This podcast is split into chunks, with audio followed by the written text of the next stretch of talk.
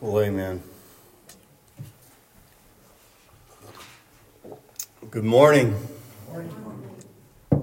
It's good to be here. Uh, I'm thankful that I was asked to be here with you on this Lord's Day as we gather together as one body and sit at the feet of our Lord and Savior Jesus Christ and to hear his word for us today. This morning we'll be looking at Ephesians chapter 2, verses 11 through 22. So turn with me in your Bibles to Ephesians chapter 2. And as you're turning there, keep in mind what was said in the previous section of this chapter, the earlier portion, that, that famous passage where Paul teaches on salvation by grace through faith. The Apostle Paul has given us a a great explanation of the power of the gospel in the lives of believers. He's, he's shown that we were once dead in sin, and he has shown what God has done for us in redeeming us as his people. And he's shown us that we are now new creations in Christ Jesus. And it's on that last point, that point that we are new creations in Christ, that Paul explains further in this latter half of Ephesians 2. He, he explains what it means to be a new man in Christ. So keep that in mind as we approach the word of the Lord today. Hear now the reading of the word from Ephesians chapter 2, beginning in verse 11. Therefore, remember that you, once Gentiles in the flesh, who were called uncircumcision by what is called the circumcision made in the flesh by hands, that at that time you were without Christ, being aliens from the commonwealth of Israel and strangers from the covenants of promise, having no hope and without God in the world. But now, in Christ Jesus, you who once were far off have been brought near by the blood of Christ. For he himself is our peace, who has made both one and has broken down the middle wall of separation, having abolished in his flesh the enmity that is the law of commandments contained in ordinances, so as to create in himself one new man from the two thus making peace, and that he might reconcile them both to God in one body through the cross, thereby putting to death the enmity. And he came and preached peace to you who were afar off, and to those who were near. For through him we both have access by one Spirit to the Father. Now, therefore, you are no longer strangers and foreigners, but fellow citizens with the saints and members of the household of God, having been built on the foundation of the apostles and prophets, Jesus Christ Himself being the chief cornerstone, in whom the whole building, being fitted together, grows into a holy temple in the Lord in whom you also are being built together for a dwelling place of God in the Spirit. Thus far, the reading of God's Word, let us ask that He add a blessing to it. Heavenly Father, we thank you for this Lord's Day that you have given us, this one day in seven that you have set aside for the public worship of you. How you have gathered us together as one body, the church, and how you have ushered us into your throne room of grace. And now we sit at the feet of Christ Jesus to hear what he has for us today. So, Lord, we ask that you would add a blessing to the reading of the word. We ask now that you would add a blessing to the preaching of the word. And Lord, we ask that you would add a blessing to the hearing of the word. Open up our ears, open up our hearts, open up our eyes to receive this word that you have prepared for us this day. We ask these things in the name of Christ Jesus. Amen.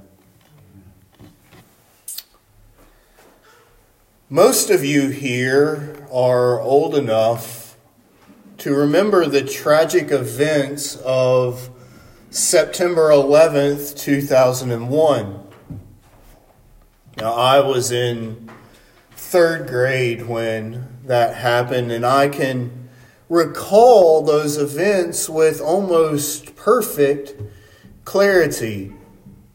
I remember where I was, I remember what I was doing. I had just entered into the library at my elementary school, and the librarian turned on the TV and switched it to the news channel, and she was talking about there being some kind of accident in New York. But as a third grader, I really didn't care about what was going on. I was simply interested in getting the next Goosebumps book so that I could enjoy myself. But as I sat there and I, I looked at that TV, the unthinkable happened. As we were sitting there watching it, a second plane flew into the World Trade Center. And at that point, even I, a third grader, knew that something wasn't right. Teachers began scrambling around saying that we were under attack. They were making claims that we were going to go to war because of what had happened. And all of this stands out vividly in my recollection of those events nearly 20 years ago. But there's something else that stands out about those events and it's interesting that it stands out because it's, it's not the tragedy, it's the response to it. There was a commercial that aired on several television stations throughout the nation, which featured people from multiple different ethnicities, multiple different cultures who all looked different and sounded different from one another but they all had the same message. As their faces would come onto the screen, each one would look intently into the camera and utter the single phrase, I am an American. All across our nation, there was this sense of solidarity, this sense of unity we all had our differences, but we put our differences aside because now we as a nation had been collectively attacked. We had a common enemy and we had a common goal. But that sense of solidarity, that sense of unity wasn't very lasting. Quickly, we became a divided people again hatred and, and racism and prejudices came back to the forefront. And this sense of us versus them was no longer aimed at a common enemy. Instead, it was aimed at one another. And we're still seeing this today. Everything about our culture seeks to divide people along various lines, whether it be political, racial, socioeconomic, religious, whatever the factor may be, our culture seeks to use it to create division, to form a dividing wall between us. And this same type of division that we're seeing today was taking place in Ephesus at the time Paul was writing this letter. The Jews were looking down upon Gentiles as though somehow they were in a higher standing. The ones who were converted out of the covenant people of God were separating themselves from those who were converted out of paganism, all because they had differences in practice. The Ephesians, much like modern day Americans, were a divided people. But what Paul says here in this passage is that this is no longer true of us who are believers in Christ. He builds upon what he said in the, the previous half of this chapter, where he talks about us being a new man created in Christ Jesus unto good works. And in this portion of the text, he goes on to explain what is found in being that new man in Christ. When believers are brought from death to life and made new in Christ, we find our identity, our unity, and our authority. And those are the three things that we will be looking at in our passage today that in Christ we find our identity, our unity, and our authority. And we're living in a time in which identity is everything. We're identified by our nationality, we're identified by our region of the country that we are from. We are identified by our ethnicity. We're even identified by our sexuality. But these things are what the world defines us by.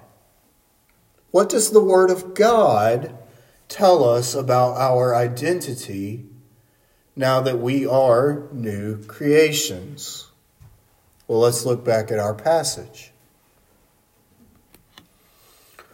Therefore, remember that you, once Gentiles in the flesh, who were called uncircumcision by what is called the circumcision made in the flesh by hands, that at that time you were without Christ, being aliens from the commonwealth of Israel and strangers from the covenants of promise, having no hope and without God in the world.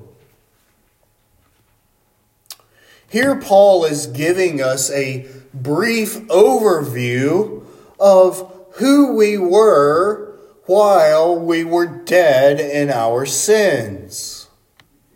And did you catch the identity language that's being used there? Gentiles in the flesh who were called uncircumcision by what is called the circumcision made in the flesh by hands. Paul's using language that those original to this letter, originally hearing this letter, would have been familiar with. The church in Ephesus was made up of primarily Gentile converts, and these were people who had previously been ostracized by the Jews for their upbringing and their culture. These people were not part of the people of God. They were aliens from the commonwealth of Israel and strangers from the covenants of promise, having no hope and without God in the world. This description, the, the identity that signified who they were, was very real. It was very accurate and it was very serious. Since they were not of the people of God, they were cut off from the blessings that the Lord had given to the nation of Israel. They didn't partake of the ceremonies of the old covenant. They were not of the people for whom the sacrifices were offered. They were truly strangers from the covenants of promise because they were completely outside of the covenant. They had no hope of salvation because salvation is only found within the covenant promises of God. In fact, they were without God. Paul is calling to mind their miserable state in times past before they came to Christ. But this isn't just true of the Gentiles in first century Ephesus, this was true of us as well prior to our coming to Christ. We were outsiders. We were enemies of the Lord. We were without any hope because we were cut off from the covenant promises. We were in just as miserable a state as these Gentiles were. But we know that that's not where the story ends. We know based on what Paul has already said earlier in this chapter that the story doesn't end with our being dead in sin. Our identity is no longer that of the uncircumcision who were separated from the people of God. In this radical transformation, in this creation of the new man, we find our new identity. Paul continues on and he says, But now in Christ Jesus, you who once were far off have been brought near by the blood of Christ. Did you catch that? Did you catch the language of our new identity? We are no longer Jew or Gentile. We are no longer American, Canadian, African, British. We are no longer white, black, Asian, Latino. No, we are now in Christ. We're now Christians.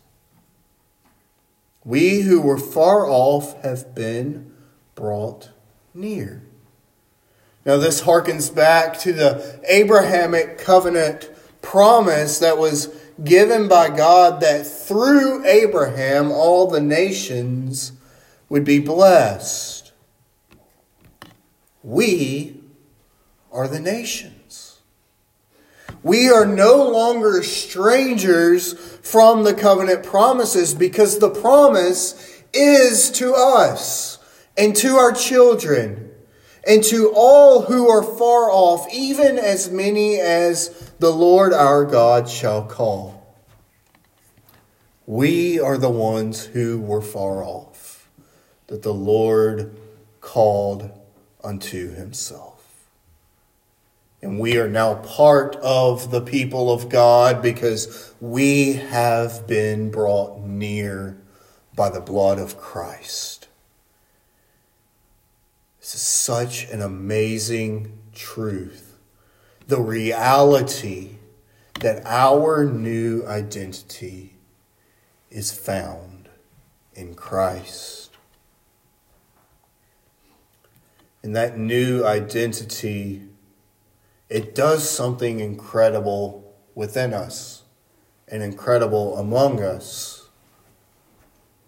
Because in Christ, not only do we find our identity, but we find our unity. Look back at our passage beginning in verse 14.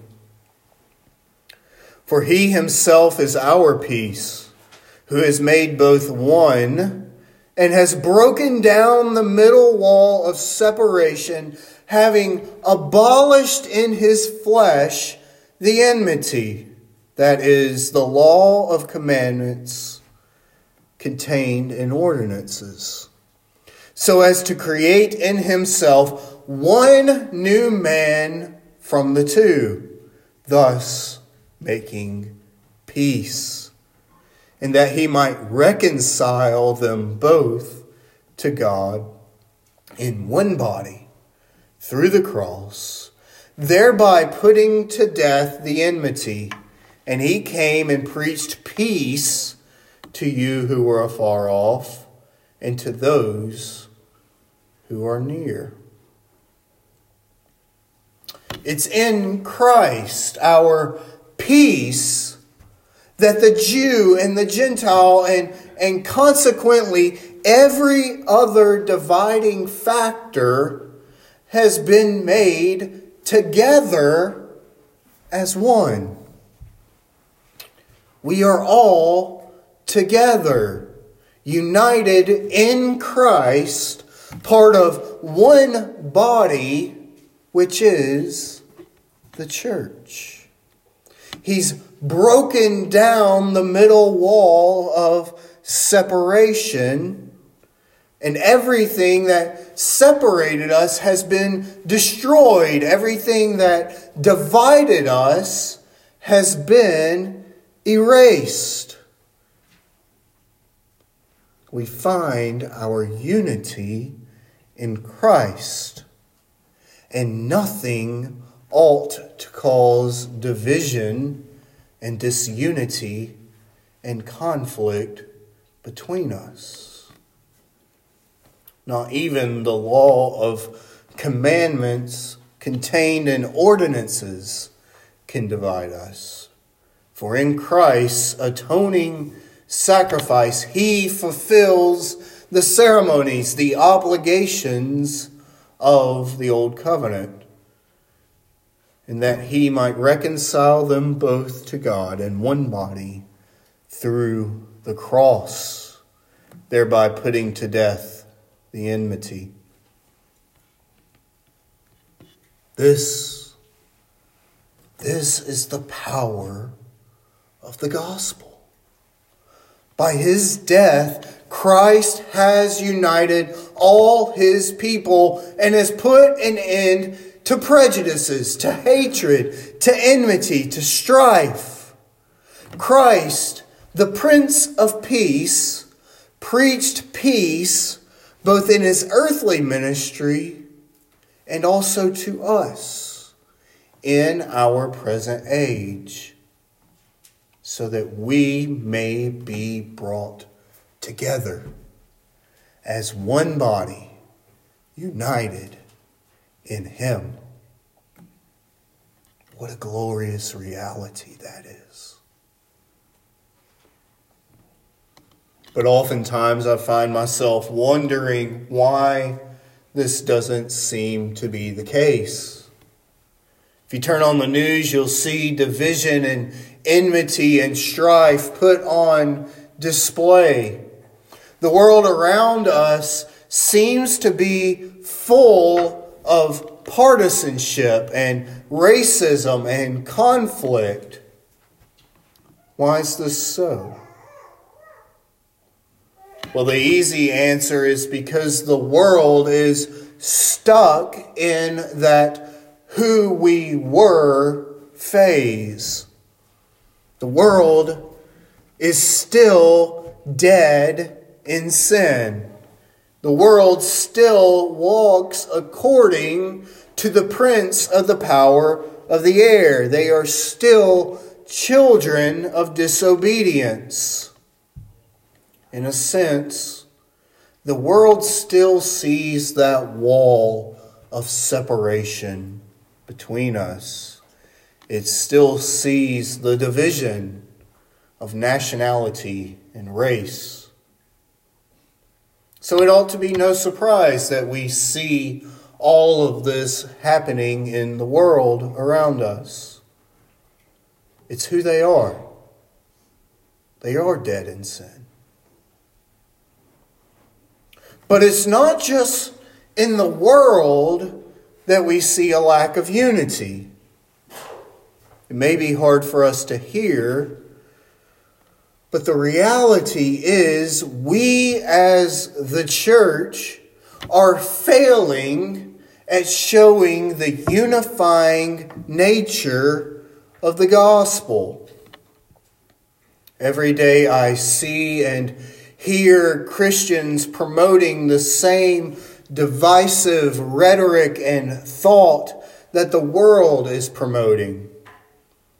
Social media is the worst at putting this on display. It's commonplace to see Christians posting some of the most partisan, nationalistic, divisive content. But it's not just an individual thing.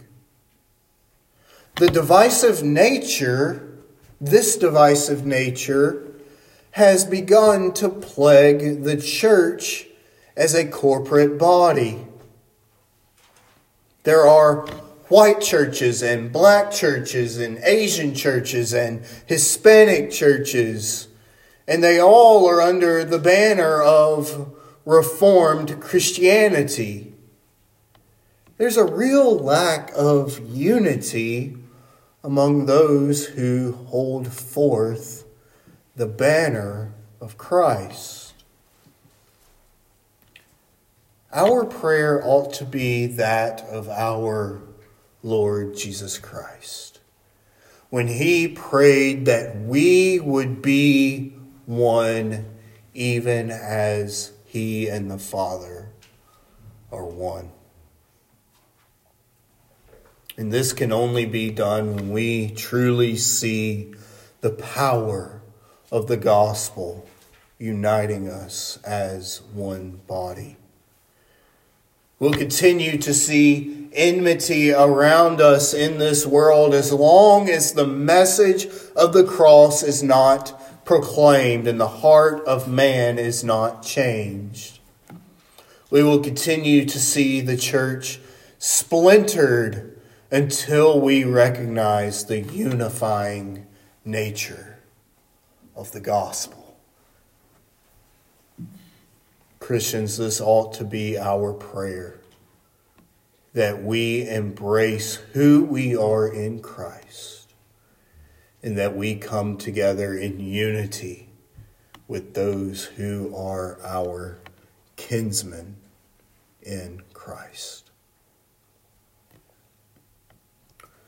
But not only do we find our identity in Christ, and not only is it in Christ that we find our unity, but it's also in Christ that we find our authority.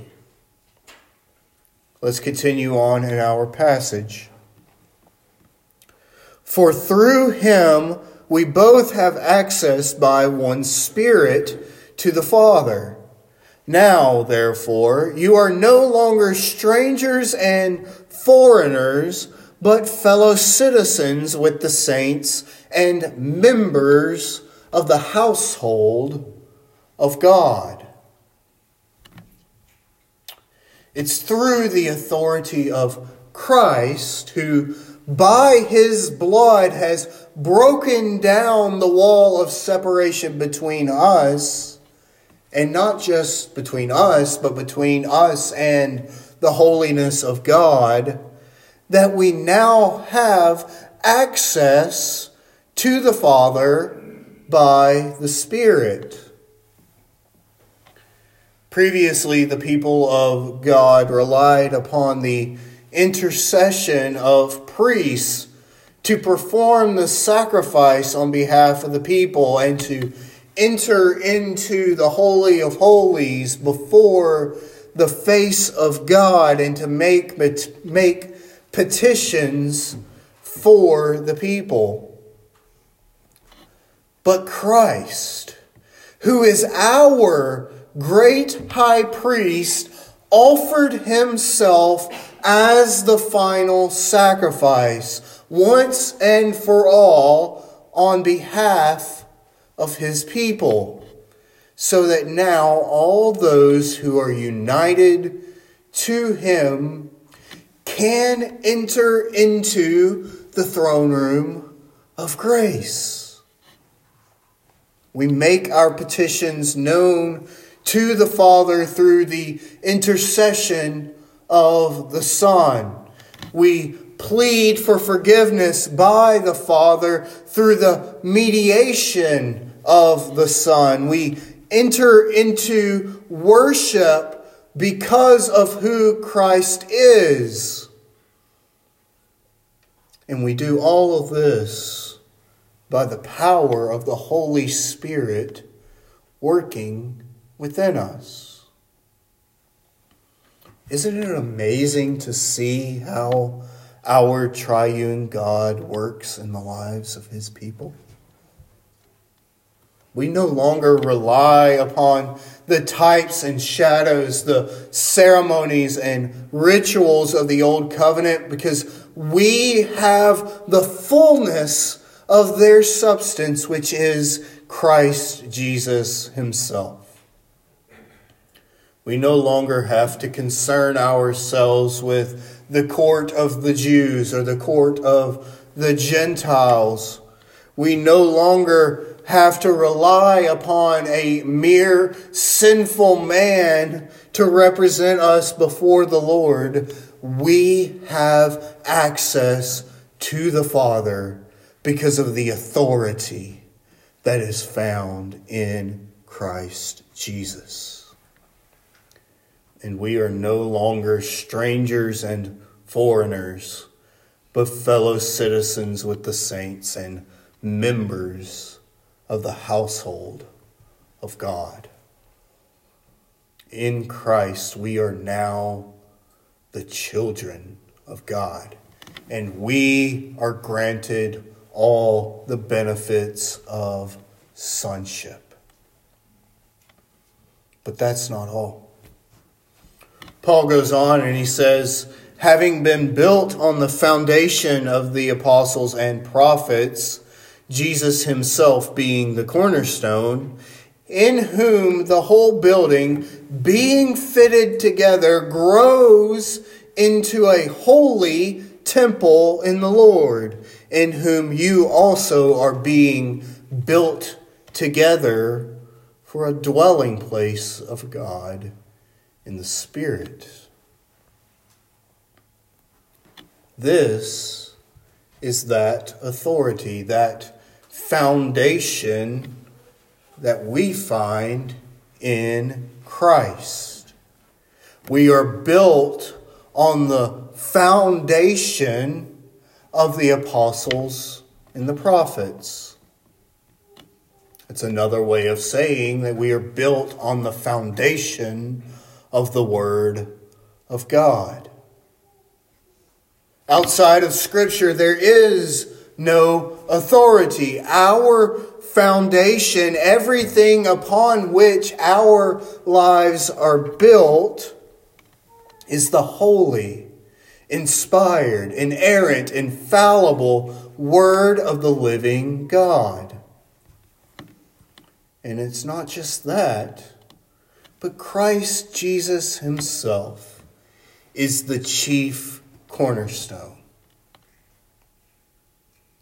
This is something that we're all aware of, but sometimes we lose sight of the importance of this doctrine. We all know how buildings work. The first thing that's laid when building a new structure is the foundation. This foundation must be strong, it must be sure. Because if it's not, then there will be a catastrophic disaster that will result in that building toppling over. But we know that our foundation is strong. Our authority is sure. Because it is the word of the living God upon which we are built. And not just that, but the cornerstone of that foundation is the living God Himself in the God man, Jesus Christ. Historically, cornerstones were viewed as the most important part of a building. It's the most solid, firm piece of the structure upon which the structure was built, and, and the weight of the building was resting upon that cornerstone. And that's who Christ is for us. He's our support. He's our sure and steady rock. He's our cornerstone. And it's in Him the whole building being fitted together grows into a holy temple in the Lord, in whom you also are being built together for a dwelling place of God in the Spirit. This is what we are being built into. We are holy temple of the Lord. Now, this ought to bring us back to the imagery of the temple in Israel. It, it ought to call to mind what the temple meant for that people as a nation. Not only was it a place for worship where the sacrifices were made, but it was also a physical symbol for all to see of the separate nature of the people of God.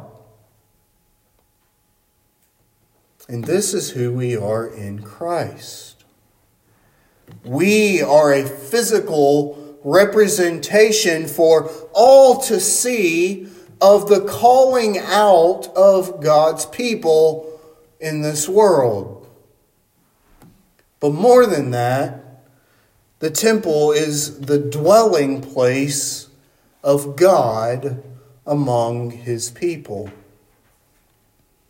This aspect of the temple is one of the most important features because the temple was where the people would meet with and experience God in a special sense. And it was also where his presence dwelt in a special way.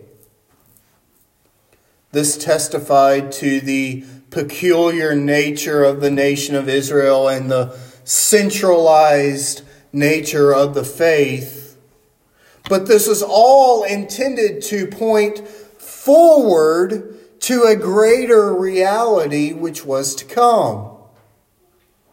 Paul tells us that this is now true of us, in whom you also are being built together for a dwelling place of God in the Spirit. We are indwelt with the Holy Spirit. We truly have the living God, the creator and sustainer of all creation, inhabiting us.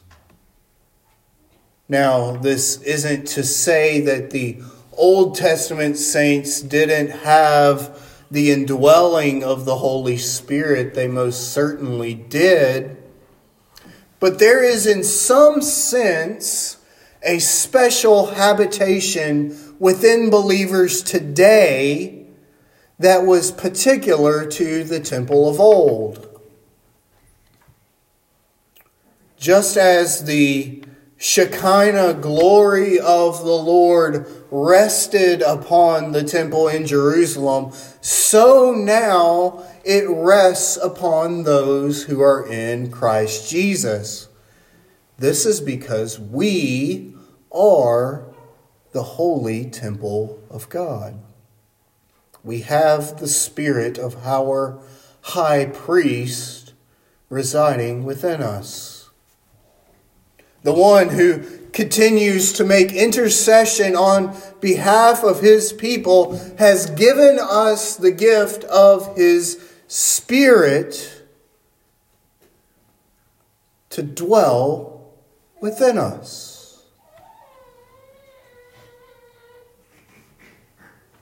And this is because of who we now are.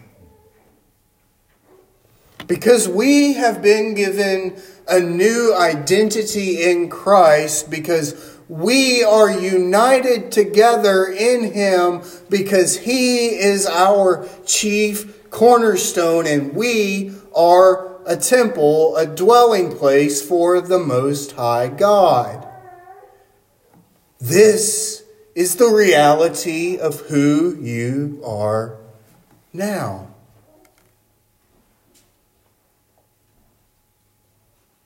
So, what does all of this mean for us in our present age?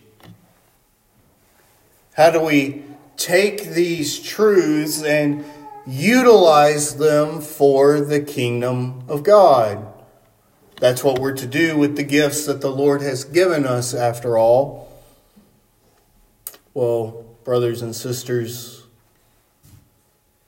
as we live in these trying times, as as the world around us tries to force division among us, telling us who we are, telling us what to do, telling us what to think, remember the reality of who you are in Christ. We are no longer the old man with our identity in the externals of the world. We are a new creation with our identity found in Christ. We are no longer divided by external realities like party or nationality or race, but we're now united in Christ as one body and all enmity has been slain in him. We are no longer to find our authority in princes or rulers or the things of this world. But our authority is Christ. Christ Jesus Himself, who is our chief cornerstone and who has built us up together as a holy temple, a habitation of the Most High God. If we embrace these truths, if we fully realize the power of this transformation, we will see it affect the world around us.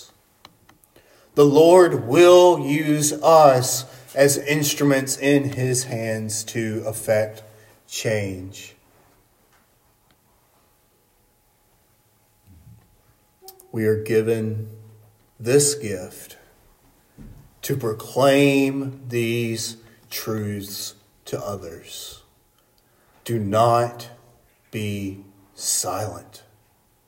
Do not be inactive. Let your words and your actions be the means by which the gospel of Jesus Christ goes forth to all peoples. And take refuge in the fact that it's not our doing that can change the heart,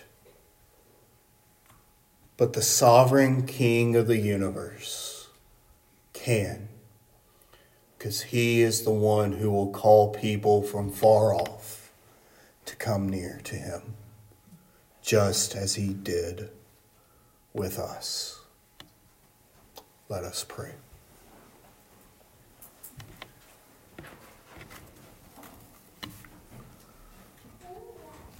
Holy Father God, we are amazed at the works of your hands. We're amazed that you have created all things and sustained all things and preserved us to this point.